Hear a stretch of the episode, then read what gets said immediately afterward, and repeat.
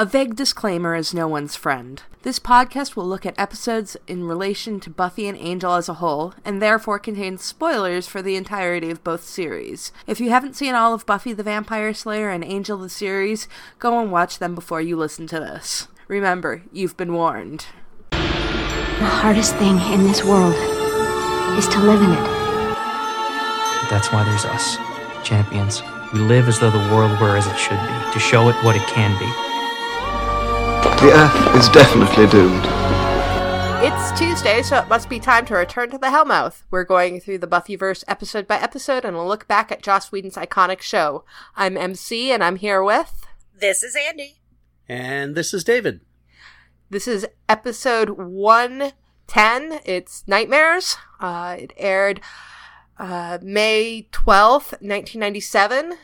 The story was written by Joss Whedon, uh, teleplay by David Greenwalt, and directed by Bruce Seth Green.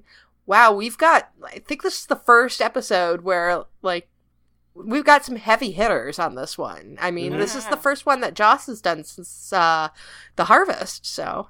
Right.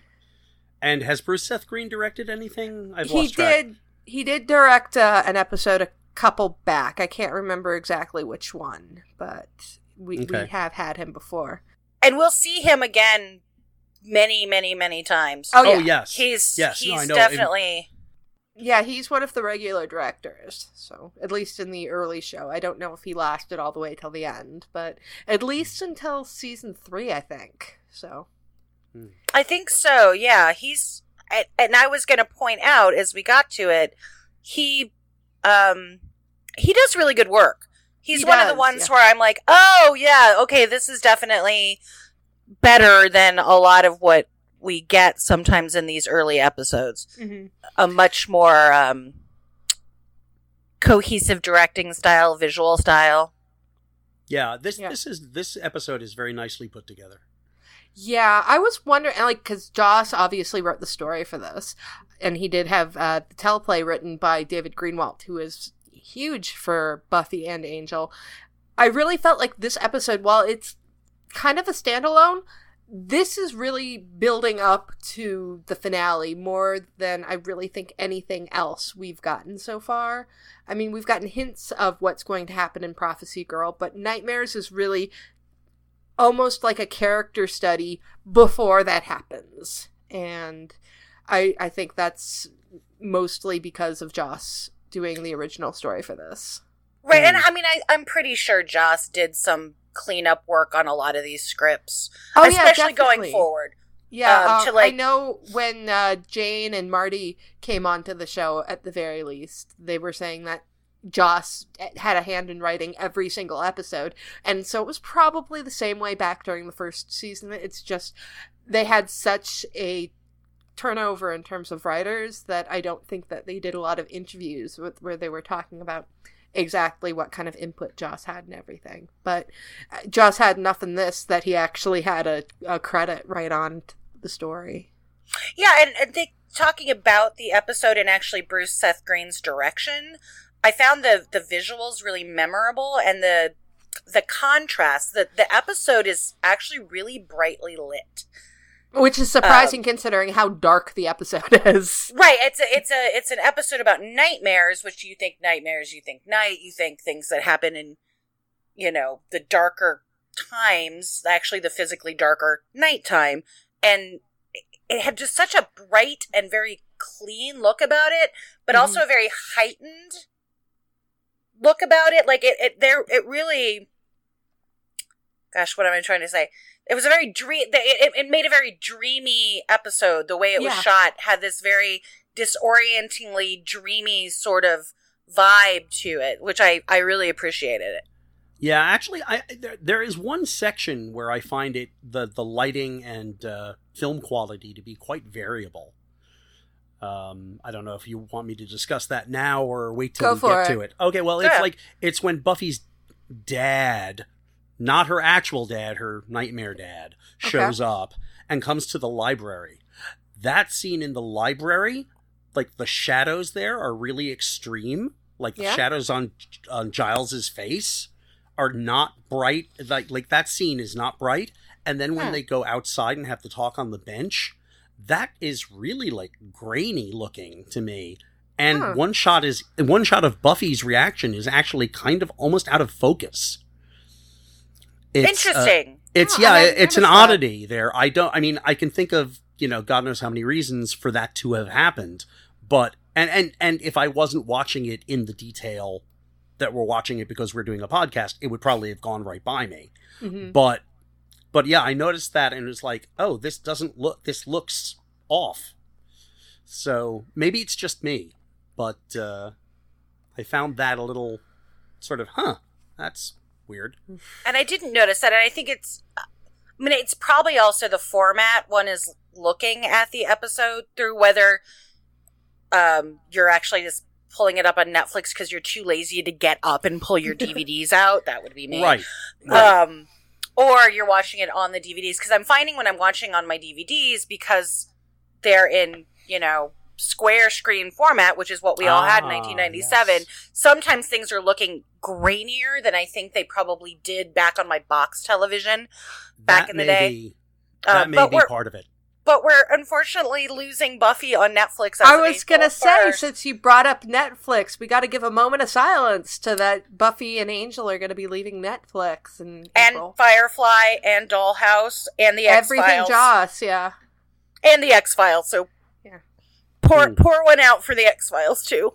Yeah, Um, hopefully they'll come back eventually because Netflix has been known to do that to bring stuff back if there's uh, people asking for it. And it's possible maybe Buffy and Angel are leaving because they're planning to do some sort of uh, 20th anniversary sets or something. I don't know. Maybe, and and I Mm, know that people have really possible. been complaining about the conversion of episodes Yeah. to Netflix. Like they actually showed the rebroadcast version of Once More with Feeling on Netflix. It was not the full version with the with the extra eight minutes in it. Yeah. So, and Oh. people have really been complaining about that. But Netflix has also stated that they want at least 50% of what's on there to be their original programming. So Yeah, I'm hoping somewhere like over to that. Amazon picks up the contract.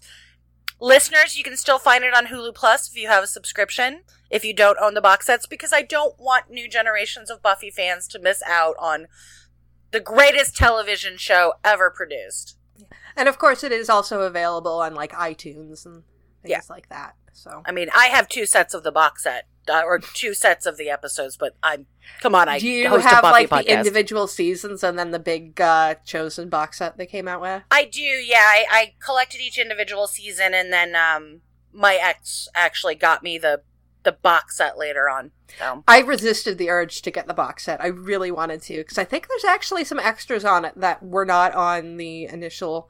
there's Uh, an extra disc, and it's not much to write home about. Yeah. It's just like an it's like, an interview or two. It's nothing that's earth shattering. It's just nice for me and my messiness to have a backup set of DVDs. That's kind of the So- reason why I never got it because I did collect the seasons uh, individually.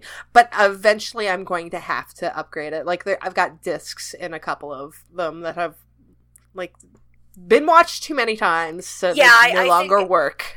my individual sets, some of times I'm like, oh, that's skipping. So I'll go find the, the box set and pull out those discs because I have not watched them nearly as much, like physically watched them. So back to the Oh, episode. Yes, back to the episode. uh, well, this episode is all about nightmares, and most Mhm. of these nightmares are caused by Billy. Thanks a bunch, Billy.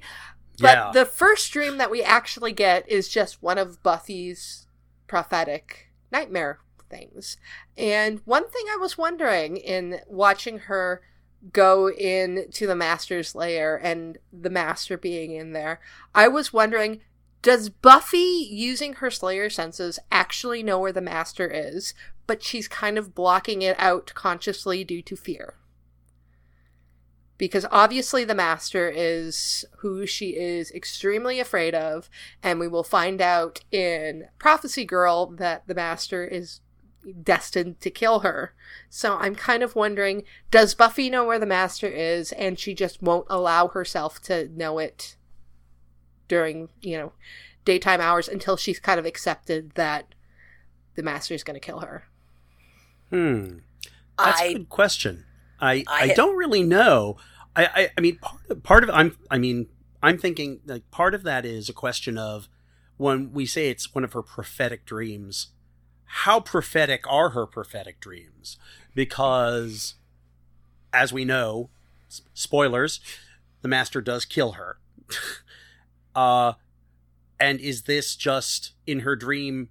It has to go the way it does for that part of their interaction that will come to Mhm. be a prophecy in the dream.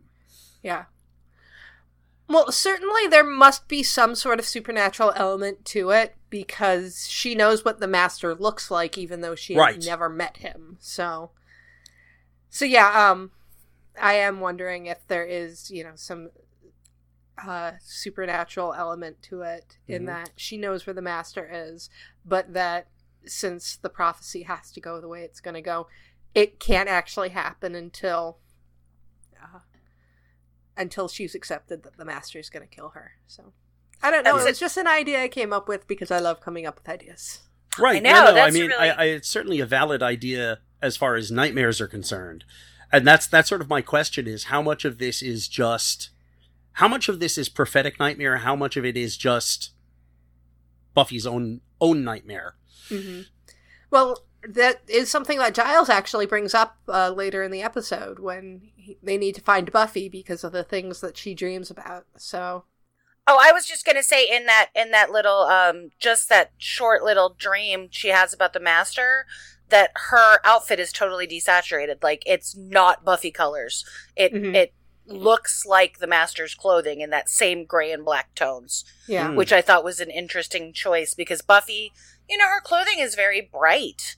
It's Yeah. very cheerful looking, and in that they had her at least for the first couple of seasons. Then she has the like red leather pants and ooh, you know things like Right. that and like and i think they're i think the customers using that kind of stuff for contrast later on too but in Yeah. this yeah her her outfit was like grays and blacks and her hair was 100% adorable but the rest of it like very very dark very desaturated i would say Mm-hmm. and i thought that was interesting Yeah. Now, I think that's an interesting question is, you know, how how much of the dreams we see are prophecy or mystical or, and how much of it is Buffy's own psyche?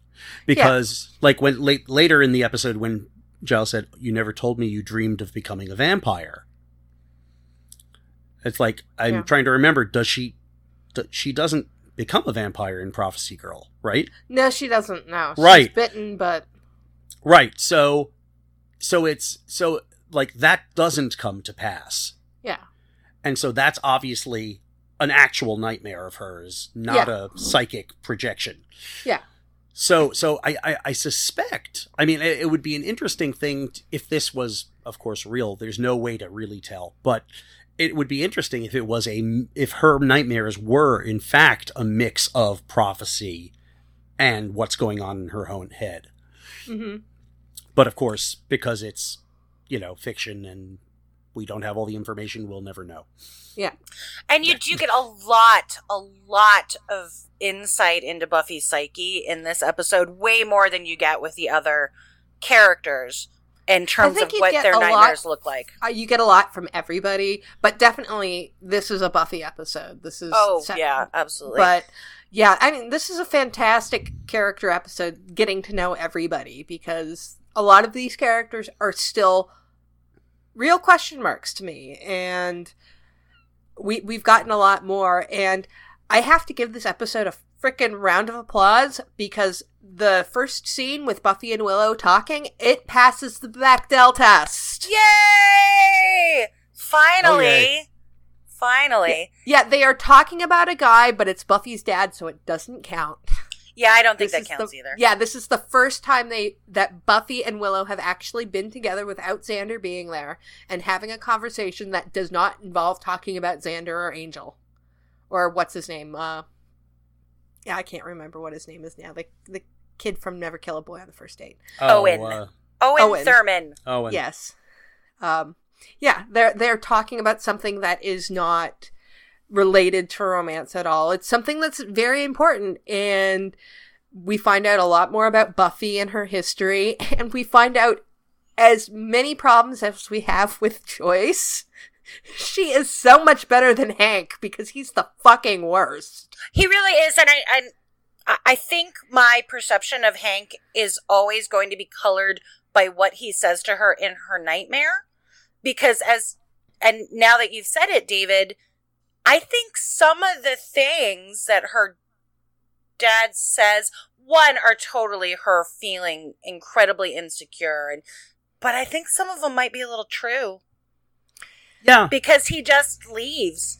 You know, we Yeah. don't see him much, and I don't think it's because Dean Butler wasn't available all Yeah, the time. this not Right. like he has a huge This resume. is the first of five appearances, Mhm. and of those appearances, only two of them are actually real appearances from him. The others are all flashbacks or dream sequences. Mhm.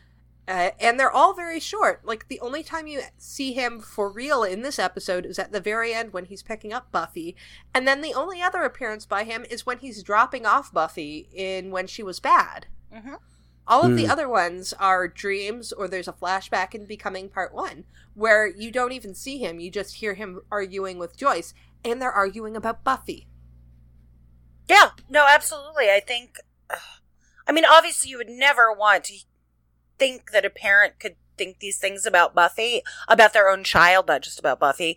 Um, but yeah, I thought that that that whole section with the nightmare with dad is just it's brutal. Oh, it's, it's hard- those Oh, yeah, things no, it's that I think I think that every child and especially a child of divorce Oh, would- absolutely. would be so absolutely insecure about and it's one of those standard insecurities that they bring up if you're you know getting separated or divorced from a partner that you know you have to make sure you tell your children this is not your fault this has nothing to do with you but if we take the episode way later normal again as any kind of canon Mm.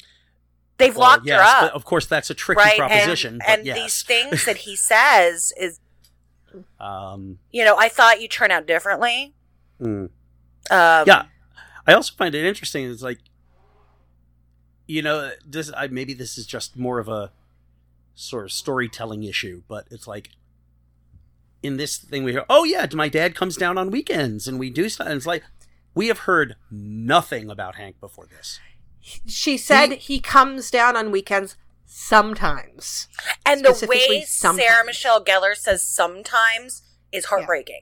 Just Yes. that way, she, that one word, some Right. sometimes, like it's Yeah. breaks my heart. This episode is a lot darker than I remember it. Yeah. And we And- do find out later that Hank was actually unfaithful to Joyce. He had he had actually hooked up with his his secretary. This is something obviously Mm. Buffy doesn't know right now, Right. but it's something she will find out later. And he ends Yeah. up he moves to Europe and she says he's living the cliche. Hank obviously wanted out of his family. He was probably midlife crisising and mm-hmm. everything that was going on with Buffy probably was not helping. And Right. Buffy says even here, it's like the divorce was only finalized last year, but they had been separated before that. So it's possible that they had been separated even before the whole Slayer thing came up. And, you know, they kept on going back and forth. It's just kind of everything that was going on with Buffy. I mean, you don't want to blame a kid, but any kind of stress on a marriage, especially if one that is already kind of in the process of breaking up, yeah, Buffy might Buffy's issues might have been uh, a you know kind of this a straw um, on that camel's back. So I mean, I can I can totally head canon it. And seeing Joyce is the one that was really standing up for Buffy. And Joyce has her faults as a parent, but I'm gonna, you know, say that she really she moves, you know, away to sort of start over. She's trying to support Buffy in that starting over, and she doesn't always go about it in the best way. Like I do want her in parenting classes every now and then. She genuinely does try to engage with Buffy, to speak to her, to ask her what's going on in her life, and Hank just doesn't. He's just done. Well, Joyce know. does mention reading parenting books and Yeah. doing all of this other stuff just to be able to relate to Buffy. So Mhm. I get the impression if we're taking some stuff from the Buffy movie uh, and some things that Joyce has said, and what we see on the show. I think that Buffy's parents were like really wrapped up in their own stuff, and then all of this, all of these things started to happen with Buffy, and possibly them being wrapped up in their own stuff had to do with the fact that their marriage was breaking up, but they were kind of, you know, it hadn't quite happened yet. And then when all of this stuff with Buffy started happening, it would not surprise me in the least if Hank had wanted to keep her locked up. Because we do know that Buffy was in an institution for a while. Hank might have wanted to keep her locked up while Joyce wanted to actually deal with the problem themselves, and that was kind of something that that split them up eventually. This is all Right. reasonable speculation. I mean, Yeah. yeah. I mean, the the problem is we we really we just have so little actual information. Yeah, because we only see Hank twice. Right. We we we never see Hank, and we never really get a, a sense of him, even Yeah. from Joyce. I mean, what little we hear from Joyce is not necessarily the best, but eh. There's nothing you know what? really. I will say that Joyce does not shit talk her ex husband very often, no, No, she doesn't. which is actually really a mature thing. And she's, you know, even Buffy's like, "Oh, I forgot my bag at home," and she's like, "It's not that big of a deal," because I think Buffy's trying to spare her mom from having to see, you Right. know, her ex, and she's like, "Oh, I should have grabbed that bag before." You know, and she's like, "It's not. It, just come by the house. It's not." She's Yeah. trying to be a reasonable mother, and you Right. do even see them talking at the beginning of when she was bad. and when she was bad, they're actually talking about how Buffy, the parenting of Buffy, trying to actually Mm. co-parent together, which is what responsible adults should actually do. Absolutely. yeah. yeah. So no, and it just that's absolutely true. yeah, that whole section with Hank just just absolutely. I think I, I cried a couple tears there because I just uh, and Sarah Michelle Gellar was just the oh thing she had God. the thing she had to play in this episode fear anger desperation just she ran the gamut you know and and her fearfulness when she was with billy and actually her really kindness and the way she spoke to dream billy. It was very tender it was very kind. She just she was all over the place in terms of her emotional life in this episode and i think sarah michelle gellar was just so good I mean, Joss is always talking about Allie Hannigan's gigantic eyes and how she can just portray heartbreak.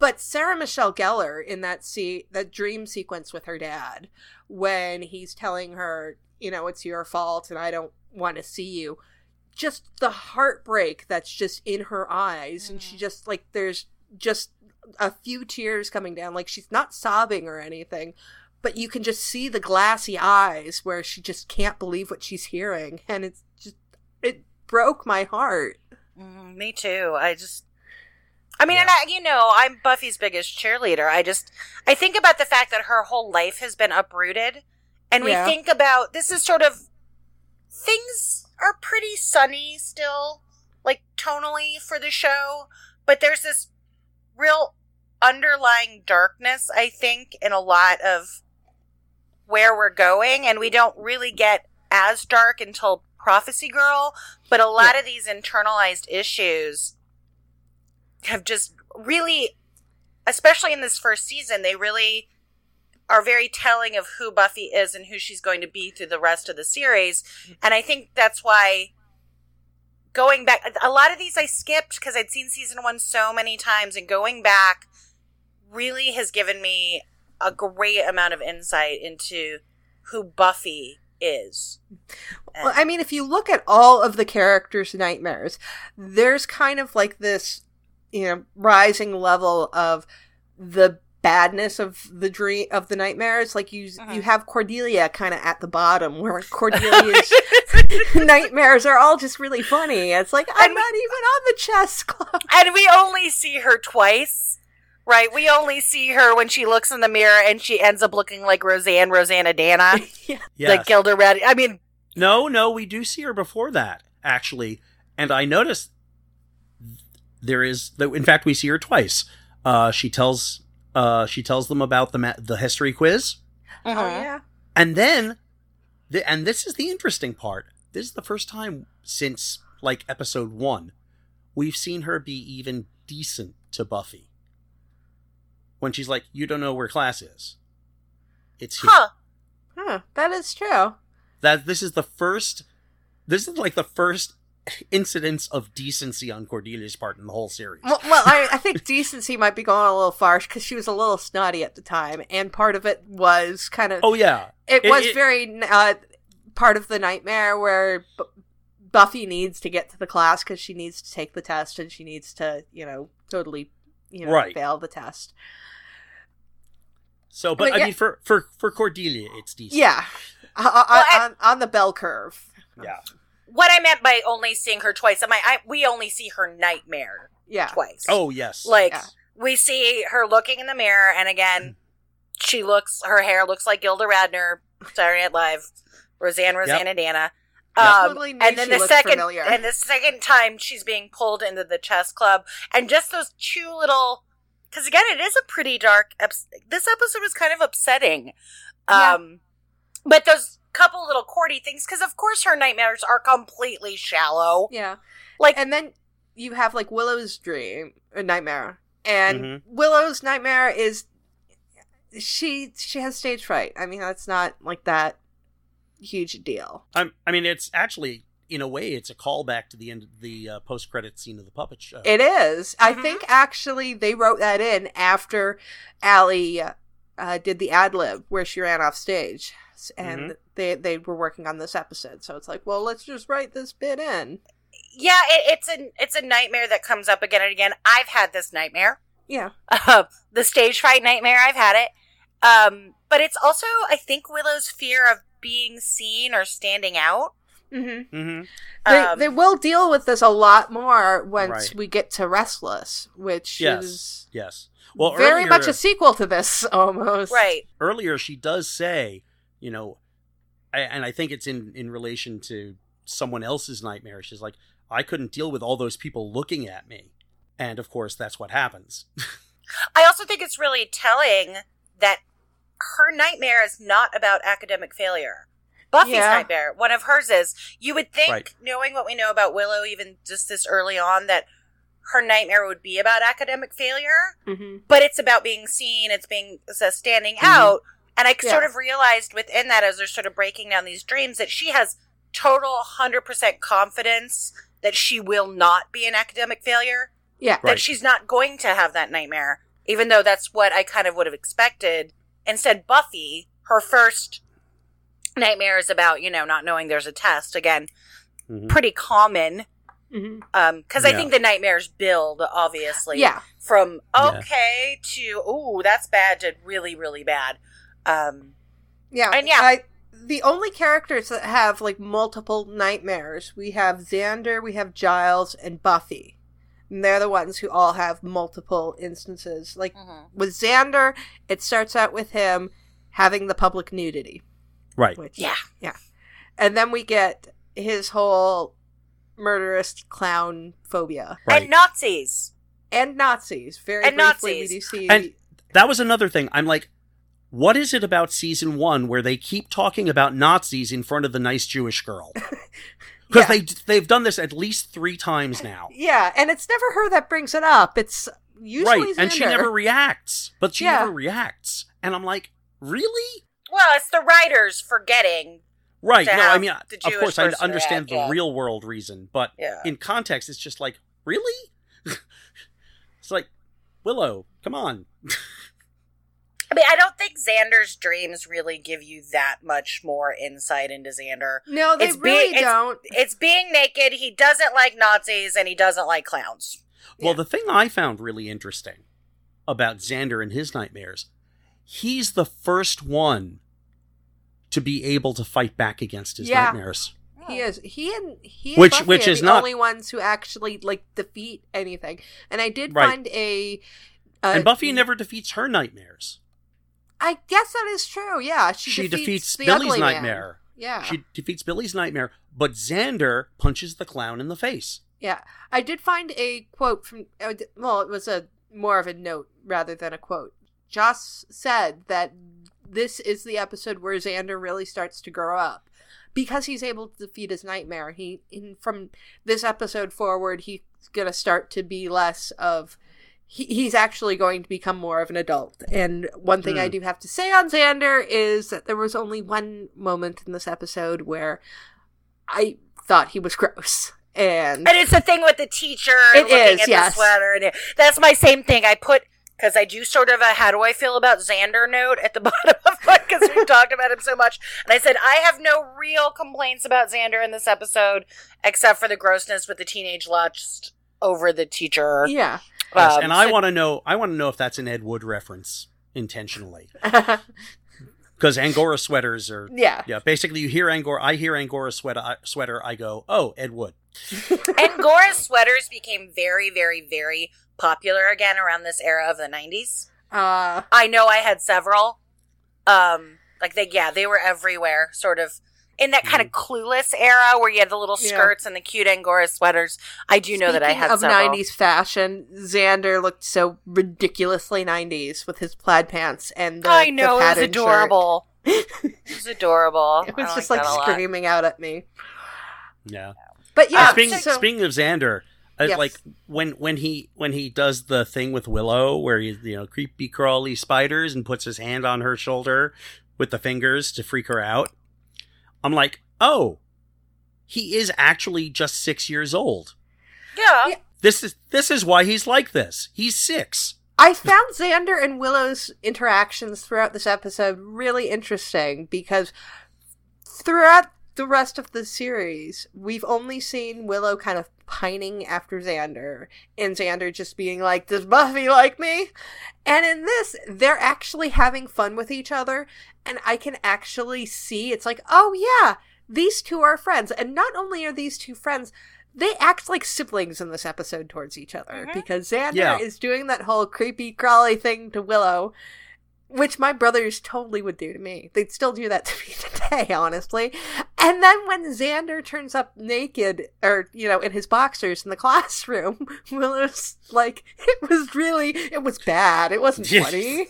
Yes. Well, there's a there's a hesitation before it was bad. Like I totally checked it out, but I'm No, sure she- that was really bad for you.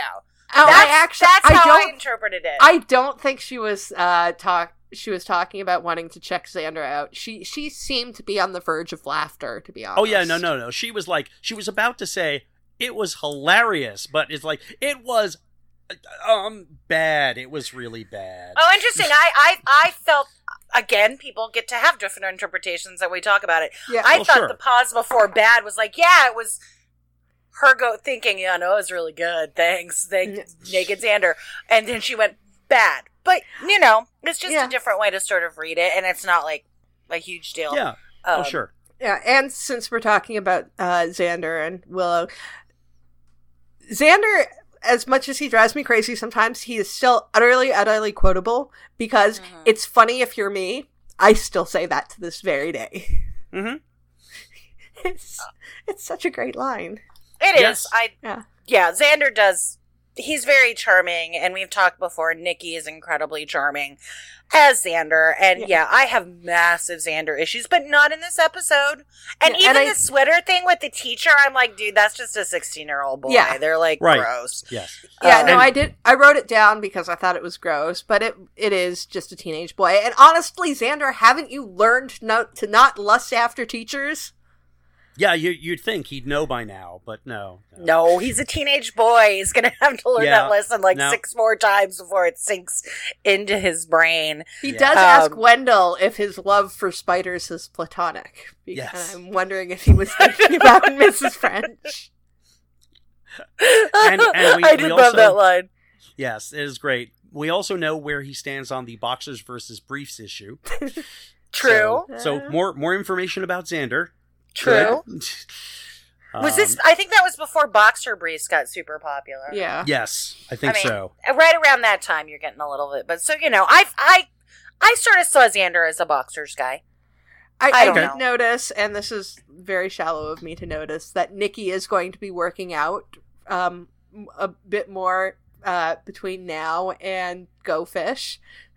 Oh yeah, because we do get that scene of him in the speedo, and he, his chest is certainly a lot less defined than it is in that episode. And I wonder if after he saw this one, he's like, oh, geez, if I'm going to keep doing this show, I better hit the gym. Well, Right. but didn't Joss tell him to not get so oh, buff Oh, because that's it was true. making him feel, you know? And I'm sure they gave him plenty of heads up on the Go Fish episode that Yeah. you're going to have your shirt off and you're going to be in a very, very tiny speedo. I would have given someone plenty of heads up for that. I would hope Um, so. You would hope so. So, um, so we talked about Willow's dream. We talked about Xander's dream and some of Buffy's Hmm. dream. We haven't about Giles. Giles. Yes. Yeah. Giles is actually, after Buffy, the person with the most serious nightmares. Uh, Mhm. Yeah. I was cu- trying to build up, and yes, we haven't got, we are now to, to Giles.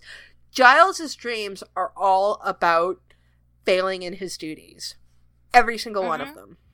Mm-hmm. Getting lost in the stacks, not being able to read. This is all building up towards that moment where he sees the gravestone with Buffy's name on it. Yes. And oh god, Anthony Stewart Head just acted the hell out of that speech Yep. in front of Buffy's grave. And contrast what he says about Buffy with I mean again I know he's dream Hank but you know he's so upset and he calls her so gifted. Yeah, you know she was so gifted and and contrast to what Hank in the dream had said is oh I wish you turned out differently. You're a disappointment. And so to Giles she's not a disappointment. Hmm um and I think it his emo- and yeah Tony Head in that scene he really loves her yeah, and I think he's slowly, and it, you know, it takes a while, and it's you know, all relationships develop. Um, Mhm. you know, Prophecy Girl's going to shake him up a lot, yes. and then it's going to keep going and going. But I think this is that moment where you're like, yeah, he loves her. hmm Like he really, really, honestly loves Buffy. Um, and again, you know, I I thought that the second theme of this episode, obviously, you have nightmares, you have things like that, but I thought there was a lot of, you know, parental stuff in here sort of the second theme. Um, Yes. We learn quite a bit about parental relationships, obviously, with Buffy and Hank, but we also get this insight into how Giles feels about Buffy hmm um and how and then the master and colin sort of are in there. Yeah, because the master is very much um he's asking colin questions. He's sort of pulling him out. He's he's educating him. He's teaching him but he's also you know like that that student teacher sort of relationship. So there's Yeah. a lot of there's a lot of parental stuff in here including willow The scene with the master and Colin, when the master is talking about fear and how he feels about the cross, that was amazing. Mark Metcalf did Mhm. such a great job. Uh, Yeah. Just, it's, it's so powerful for him to just grab onto this cross and to just see his hand smoking. And it's like, yeah, pa- fear like pain can be controlled. And mm-hmm. it just tells you how much of a badass the master actually is. he is Yeah. Also, I, I I think it's like when he says we are we are defined by the things we fear. I think Yeah. we basically we we've just gotten the master's mission statement. Basically, Yeah. that is that is what he is all about. Definitely, yeah. Um, and just uh, uh, since we did bring up uh, the idea of this being about uh, uh, parental relationships, now this is definitely something that you see in hindsight, uh, you know, upon rewatch. But a lot of the stuff that happens with Xander, I mean, not with his nightmares, but in everything dealing with Billy, screams Hmm. out to me Xander living in an, an abusive home. Hmm. Oh, yeah. And I think the show covers it a little bit. You get it here and there Mm-hmm. in the show. And I don't think they really ever fully address it. They never fully address it. They do have scenes like I mentioned Restless before, which has you know elements of you know sequelization of this one. In Restless, there is actually a scene where uh, I can't remember what Xander's dad's name is, but uh, Mr. Harris is yelling at Xander, and you only see him. You see him huge, and he's like in shadows, but he's it very much seems like he's going to get into just like this screaming match with Xander.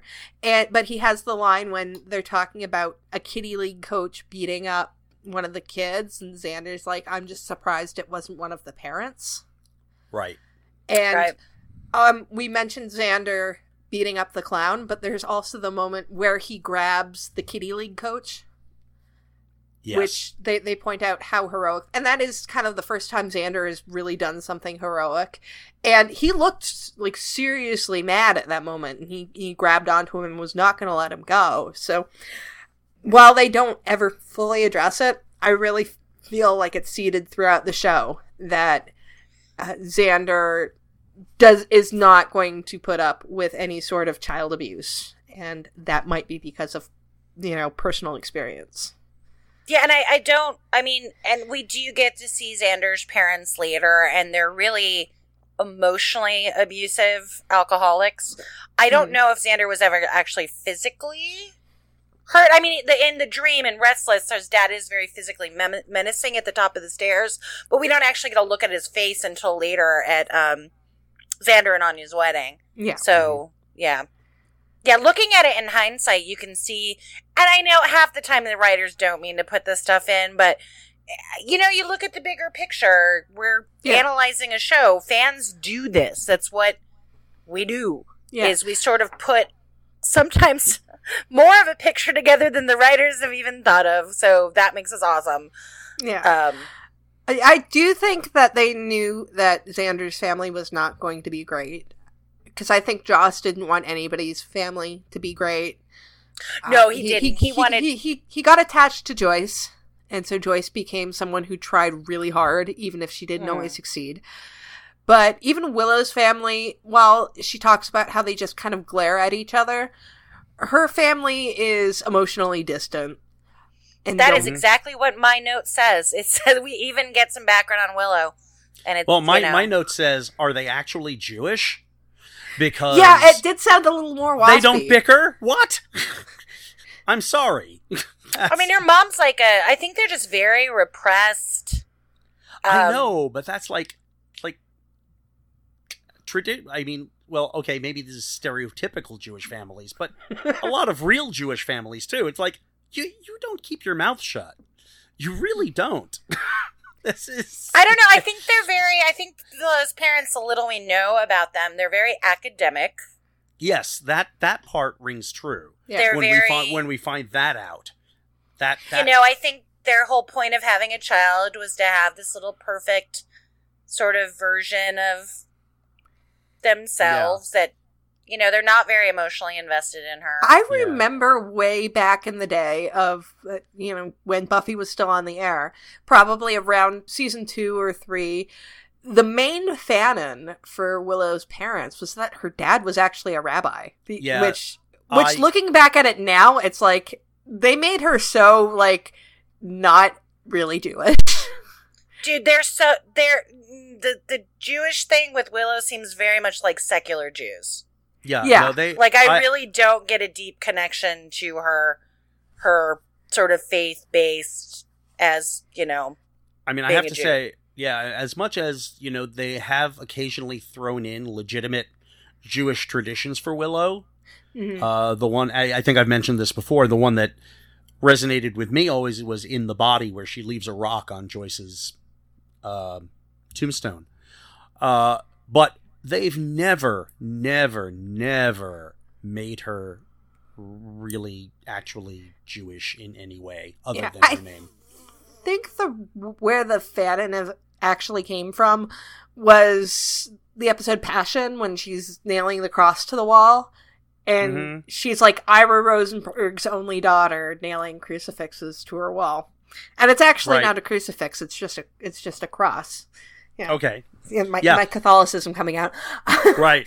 Uh, but yeah, because of that, because she specifically says Ira Rosenberg's only daughter nailing crucifixes to her wall, and kind of Yeah, the fandom no. stood up. The fandom stood up and said he must be a rabbi. Yeah, I Uh, just I you know, I know a lot of secular Jews who would be horrified if their kid put a cross or a crucifix up on their wall without actually being uber orthodox. Yeah. Oh right, no, no, no. This is th- th- that is fan fandom being not really very cognizant of how Jews work. yeah. Because I mean, like, for instance, they're like, apparently my grandparents, my mother's parents, were not religious at Mhm. all. Um, but my grandfather, for instance, would have never had a ham sandwich. Mm-hmm. Because Uh-huh. you just don't do that.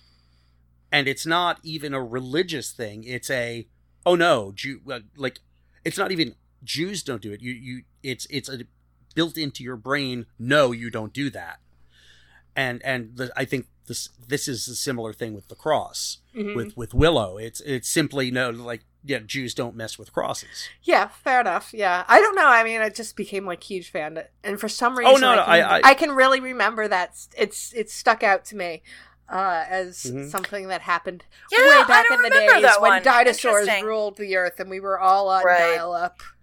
Right. Oh, I, mean, I- God, I- dial up. I can certainly see a, a number of people thinking that, but as as a Jew and you know person who knows lots of Jews, Yeah, it's just like no, it doesn't ring true. That that is very much more a Ira Rosensberg's only girl, only daughter just wouldn't be doing this thing yeah. because Hmm. we don't do that. And honestly, like thinking about the the writers, I don't think they've ha- they had many Jewish writers ever on the show. Uh, I don't know. I'm not aware of that. yeah. Well, I mean, I, That's sort defi- of- I Sorry, definitely. you cut out for a second there. I Yeah. didn't catch what you said. I, I said I just thinking about the right the roster of writers. I actually don't think that they had a lot of Jewish writers on the show, uh, who who might not who might know more about writing in um, Right. writing a Jewish character other than just you know little tiny you know mentions Right. of things. Yeah. So Yeah. I mean that's the kind of you know is neither here nor there in terms of this episode, but Right. No. we've no, been talking but- about it anyways. So There's one funny line that I wanted to point out because of the way the line is structured is when um, Willow's talking about the spiders, and she says, "What do they need all those legs for anyway?" Yes. Uh, yeah, I know exactly where you're going with that. Right, and Um, I was just like, "Bunnies, which is bunnies, actually- it must be bunnies." It's really funny, actually, when you think about it, because Giles talks about how people's dreams coming true would be a musical comedy version of what Mhm. is going on. And then in that, uh, we've got a theory. There's the line, I've got a theory, some kid is dreaming, and we're all stuck inside his stuck wacky inside his Broadway wacky nightmare. Broadway nightmare. Yeah.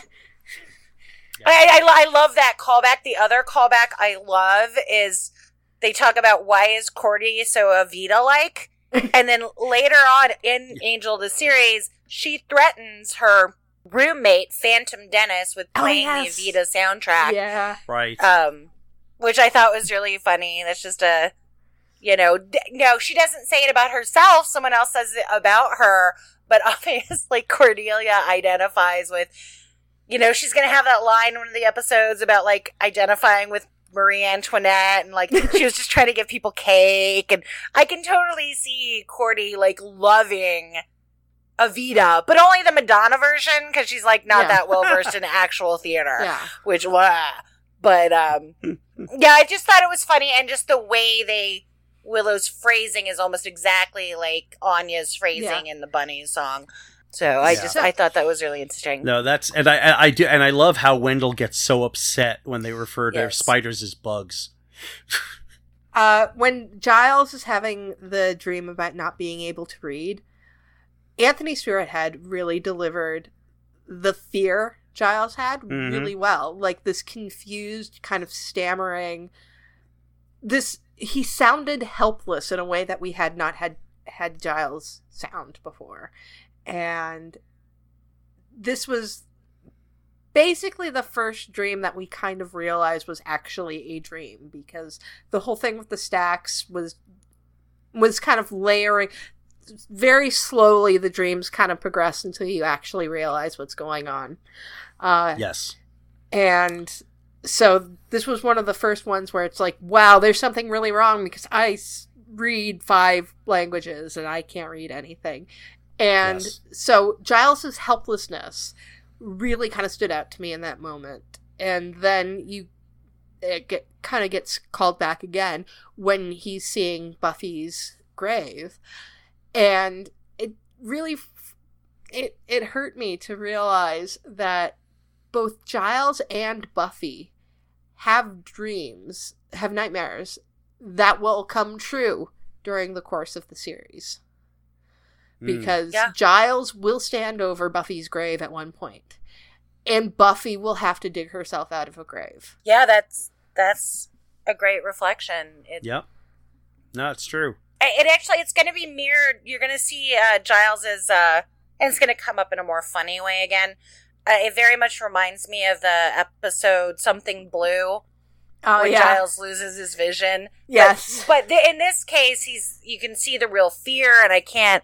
And in that one, it's just that's one of my favorite episodes. that one's get there. funny. This- that this one's absolutely don't great. worry, I have more scotch. Right, and, and he's, you know, and it just shows the versatility of Tony Head too. That he's going to play two very similar things throughout the course of this series, and and just comedy versus tragedy, right? Um, sort of that. But yeah, I just Giles's nightmare. The other thing I think is so interesting is Buffy as a vampire is never brought up again. No, Right, it's one of her fears, and just there's that part of me as a fan that's like, I always want to know more about slayers that became vampires that were turned. that is such a fascinating thing for me. I've always been obsessed with the idea of slayers turning into vampires, and I don't. I think they might have done it in the comics. I don't know because I don't read. They the have- They have, but I believe it's been a while that the character that is turned, she does it on purpose. Yeah, well, um, but I It's kind of Simone Doffler or something like Yeah, that, and I um, think she gets herself turned on purpose. Yeah, I'd always been fascinated by the idea of this before it happened in the comics, and I don't read them, so whatever. But, like, do they keep their Slayer strength, and do they get vampire strength on top of it? I actually, uh, I wrote a virtual series for the longest time, and I actually had a former Slayer who was, like, the. Uh, we haven't talked about the Buffy formula yet, but there's always, and I will we'll get into it more in the second season when we start to see it, but on Buffy, you have a little bad and then a big bad. So like the little bad's like the first half of the season, and then the big bad will take over for like the second half. So I had this vampire vampire slayer as the little bad in the first Ah. half of the season.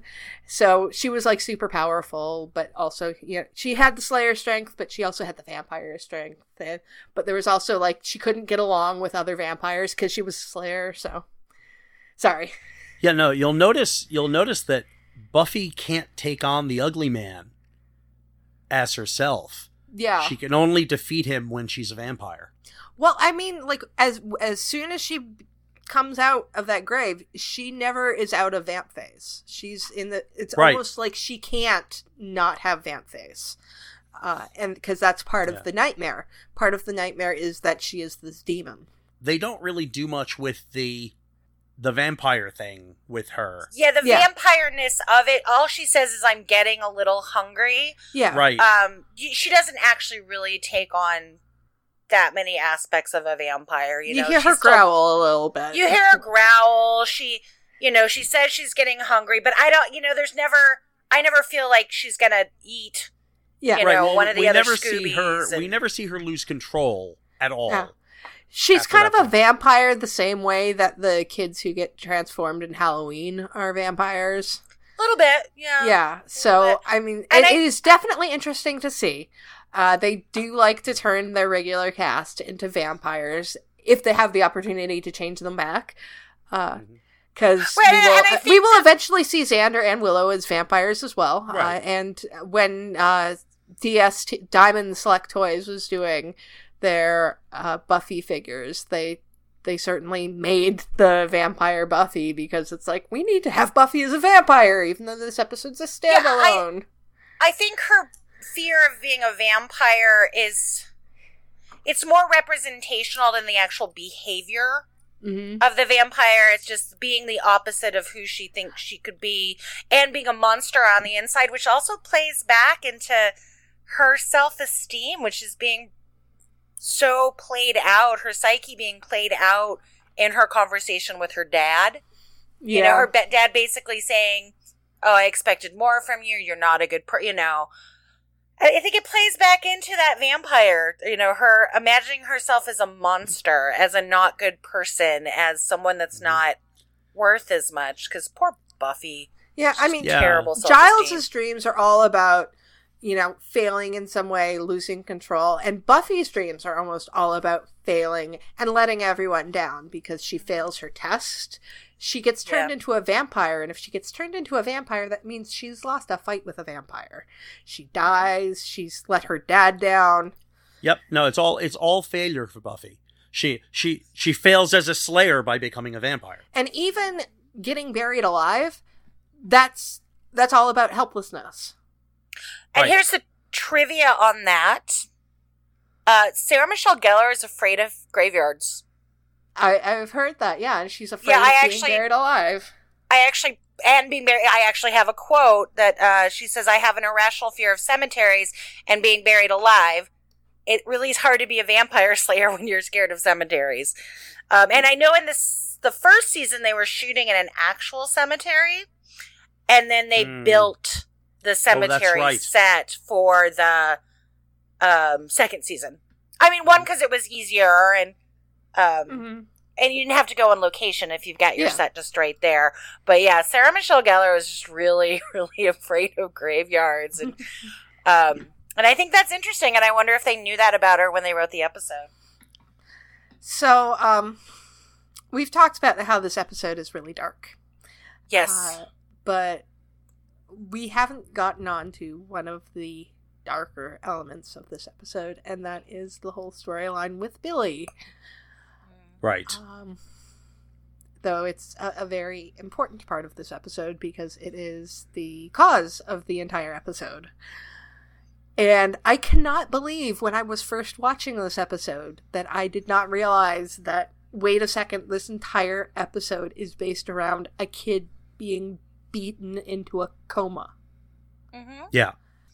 yeah, and, and I mean the and when you see the actual baseball coach and not the ugly man, Yes. he's like the epitome of the banality of evil. I mean, Yeah, look he's at a- that guy. he's, he's complete so- nebbish. totally he's got you know nothing remarkable about him at all he's a guy in a you know coach uniform and he's like oh yeah just checking on Yeah. billy Yeah, well, I had a really bad thought when I was I watching the fight between Buffy and the Ugly Man, and you see the Ugly Man's hand, where it's just like this bludgeoning object, where it's just something to hit, and I'm like, oh my, bat oh my god, yeah, Billy was beaten with a baseball bat, and I can't believe it. Like Yeah. it's been 20 years, and I didn't realize that until now. And that's Oh, okay there's wow. there's stuff later on you guys are gonna laugh at me at because i didn't get them until like last year but uh, but yeah it's a it's a baseball bat yeah, Oh yeah. club arm yeah and i liked the kid that played billy quite a bit I And I thought like- he I did like- a decent job. He Yeah. he wasn't. uh He was very subtle in what he did. Mhm. Um, I, I didn't feel he went overboard. Um, Mm-hmm. he I did look a little bit too much like the anointed one like Colin. I, yeah, I, there was a bit of that. looking kids. Yeah, Um, now he didn't have to stay, sit down the entire time to mask that he was growing. yeah. Um, I was kind of wondering about the actual, you know, mystical reasons for why is Billy lurking around the high school? Oh, Because I've been waiting for this. Hell Yeah. I, I mean, is there more versions of him, uh, like all over town? Is it the proximity to the Hellmouth? Can he sense Buffy, and that's why Buffy is the one who is able to see him through the episode until the end? yes. Like, what's going on? Well, I, I All I of the give you- above? I, I'll give you your answer. The mechanics of the supernatural stuff in this episode do not work at all. Okay, it is there. I I've got like question after question after question. Like so, like why does he usually manifest nightmares of people, but in only one in in one case he manifests the ugly man to beat up this girl in in mm, Sunnydale Yeah. High. Why is he at Sunnydale High? Because this seems kind of initially confined to Sunnydale High, yeah, and like he's not a high school student no, uh why you know why does he sometimes appear when the when the nightmares happen, but other times they don't. He doesn't. It's like there is no consistency to this at all. It is all it is all down to we need something to happen, so we're just going to do it. Yeah. I mean, I was coming up with a lot of different reasons for Billy to be lurking around the high school. I mean, the the Hellmouth is right there, so that might be the reason why. Okay, Uh, that why? one yeah. that one I can go with. But It, it could be the Hellmouth. It could be I don't. They never actually address where he was beaten up, and at least around Hmm. here, and I live in a town that's probably about the same size as Sunnydale. Mhm. Uh, little league teams will play wherever there is a free baseball diamond. So sometimes you will have little league teams playing at the the diamond near the high school. So Okay. maybe it was around where he was beaten. Yeah, I think that. Yeah, I think in my community, not all of them. Some of them have their own dedicated little league fields, but in some of the more rural areas, um, or like the outskirts with less money, they they do play at the high schools when nobody's using. Yeah. It, it's Mhm. all a matter of scheduling because all of that stuff tends to be done through like the, the parks and rec- recreations. So Yeah. they kind of don't give a crap like what school it's near. Mhm. Um, But yeah, I, I- think the question of why Billy's at Sunnydale High is probably the least to be. problematic, the least problematic question of of all my questions about what's Yeah. going on. and there's also like when they split up, was that be- was that because of the nightmare? Was that dream logic or was that because I mean that just really stood out to me where it's like we got to split up and find Buffy, and it's like right. I haven't haven't you guys been in this situation for ten episodes now? How do you know you never split up? It's like the only way I could explain Willow's it was Willow comments on it though. She does. She's like, Yeah. um, okay. Yeah. Um, yeah, I. It's interesting just between the three of us as doing this podcast together. Um, I'm always the one that's like trying to dig deep in the psychological and thematic ramifications of episodes, Mhm. um, because it's just who I am, right? And Sure. you guys are the ones that like are like, oh no no no, there was a thing, and I'm like, oh yeah, huh. so I just I I think it works. I do think it really works because we can point out different things. I, Oh, I absolutely. like to think I fall somewhere in the middle because I you are in the middle. You're sort of the, the mediator between the two. Uh, Yeah. Oh yes, no, I I am a nitpicker. There is no question about that. And but the thing, I mean, the thing is though, I mean, I I freely admit that I didn't think about all this stuff the first time I watched. Oh yeah, definitely. Big- I mean, Um, I'm part of part of the reason I'm nitpicking is because I'm doing a podcast about it, so I'm actually like watching it and taking notes. And I and if I'm in that mode, I'm just like, okay, that doesn't make sense. uh, I didn't notice it the twentieth time I watched it, so I think we're okay. Um, Yeah, Yeah, no, just- that's yeah. fine. I mean, that's I mean, that's the I mean, that's I mean, that's the thing why that's why Buffy isn't I mean, like yes, I've got problems here with this episode, but the fact of the matter is the reason that the, even this episode is a good episode is because if you're just watching it, this just goes by you. Yeah. It it works. I think even this is though one of there are these problems if you stop and think about it. I think this is one of the strongest episodes of the season. Oh, definitely. and one and one that really does not get enough credit. no, it Like doesn't. I forgot this is a really impressive episode and and like I said I really enjoyed the way it was sort of shot and Buffy's relationship with Mhm. Billy.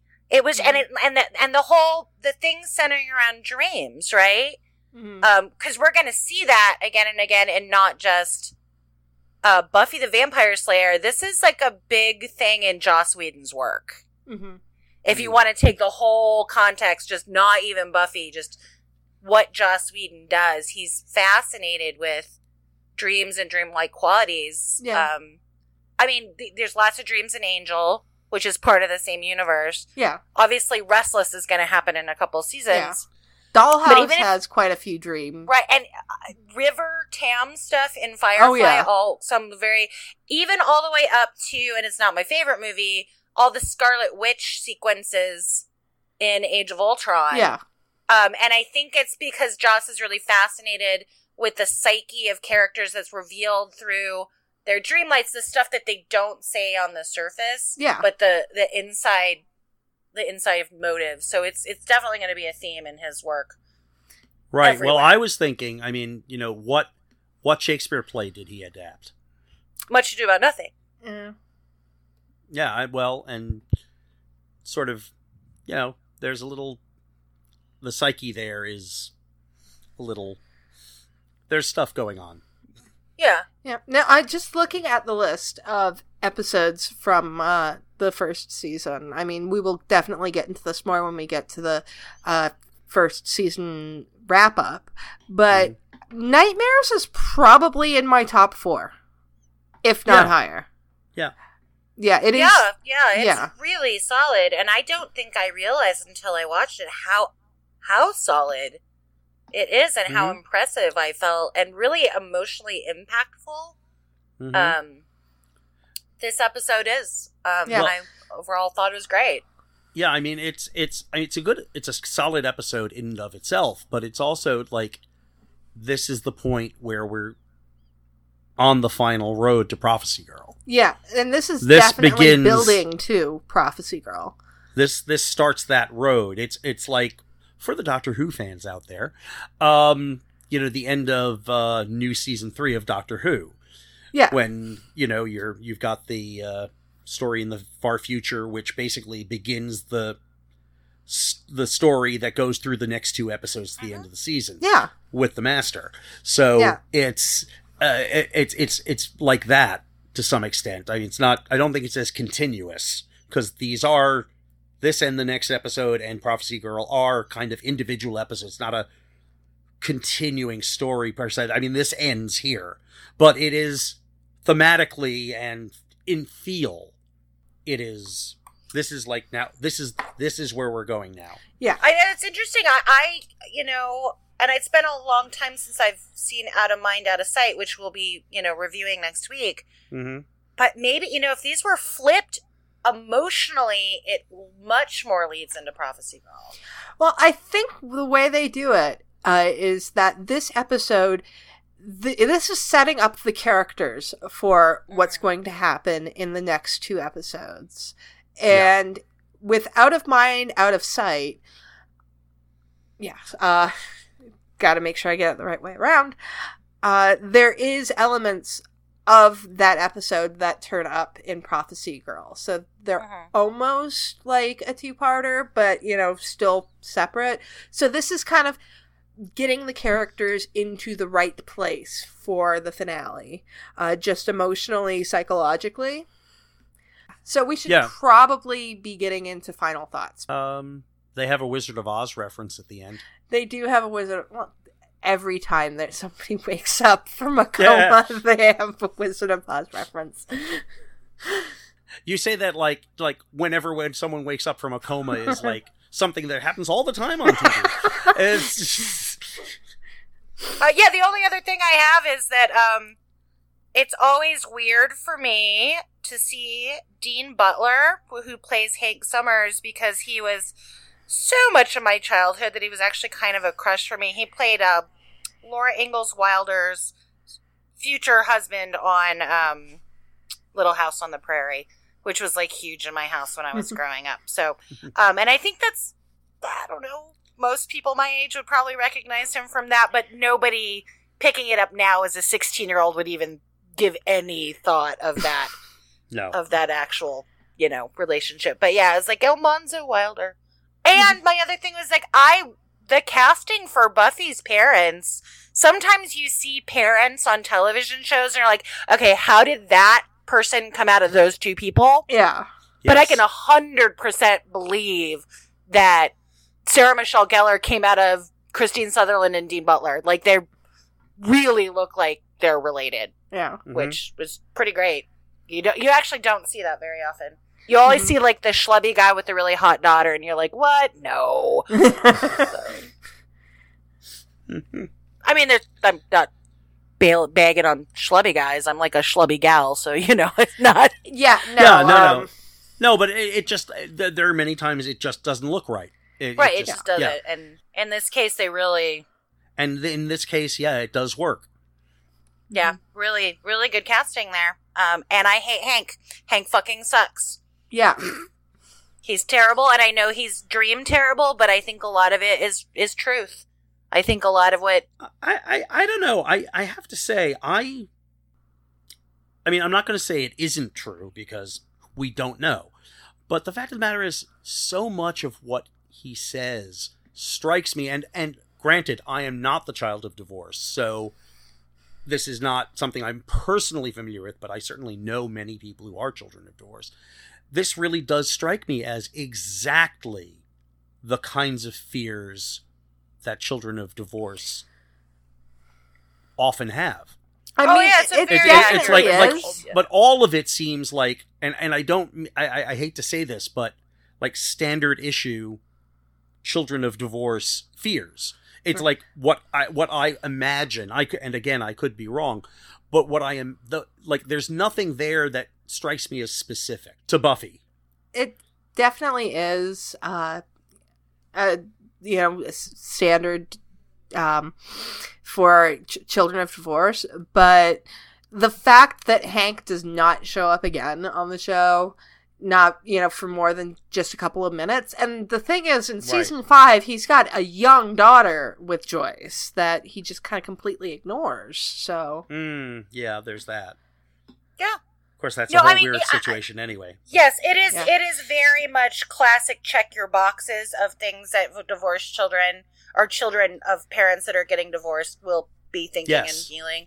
Absolutely, absolutely. But uh, yeah, I just it really colors every way I feel about Hank, probably for the rest of the Mhm. series, mhm. because he Okay. abandons his, he abandoned Buffy, and then by you know process he abandons Dawn. You know, and and Buffy's Right. I don't know, and just and again, I think it also the reason that Hank is so terrible is because then, then we can contrast it with how great Giles is. yeah You know, and and who's you not without his faults. He makes mistakes, but it Right. again, I said earlier, he loves Buffy. He loves her, and I can just like feel that their relationship is so central to my enjoyment and love of this program. So Well, actually, the next time we really actually deal with anything Hank, I mean, e- e- we see him before this, but Mhm. in uh, Helpless, Yep. Uh, he's supposed to take Buffy out, and he just, you know, he can't be bothered to go. And Buffy immediately, her action is to go and try to get Giles to take her because she wants her real dad to take her to the ice show. she does. Right. I'm sorry, I've given myself feels right before we stop. I Mm. know, right? Uh, also, my other note is Giles remains absolutely hot. So that's Well, all I have. That goes without saying. I have to get the running commentary in there every time.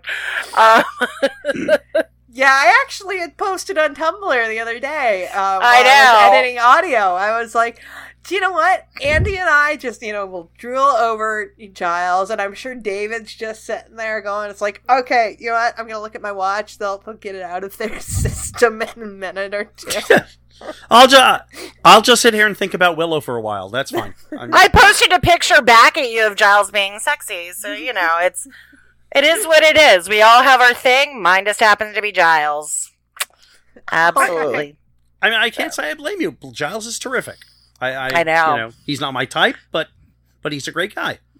He is a great guy. I do love. I do love the. Do love the Ripper. Mm. And And we'll seeing Giles again, as well as everybody else, except for one person, in uh, the next episode, which is Out of Mind, Out of Sight. So until then, grr, arg. Grr arg. Grr, arg.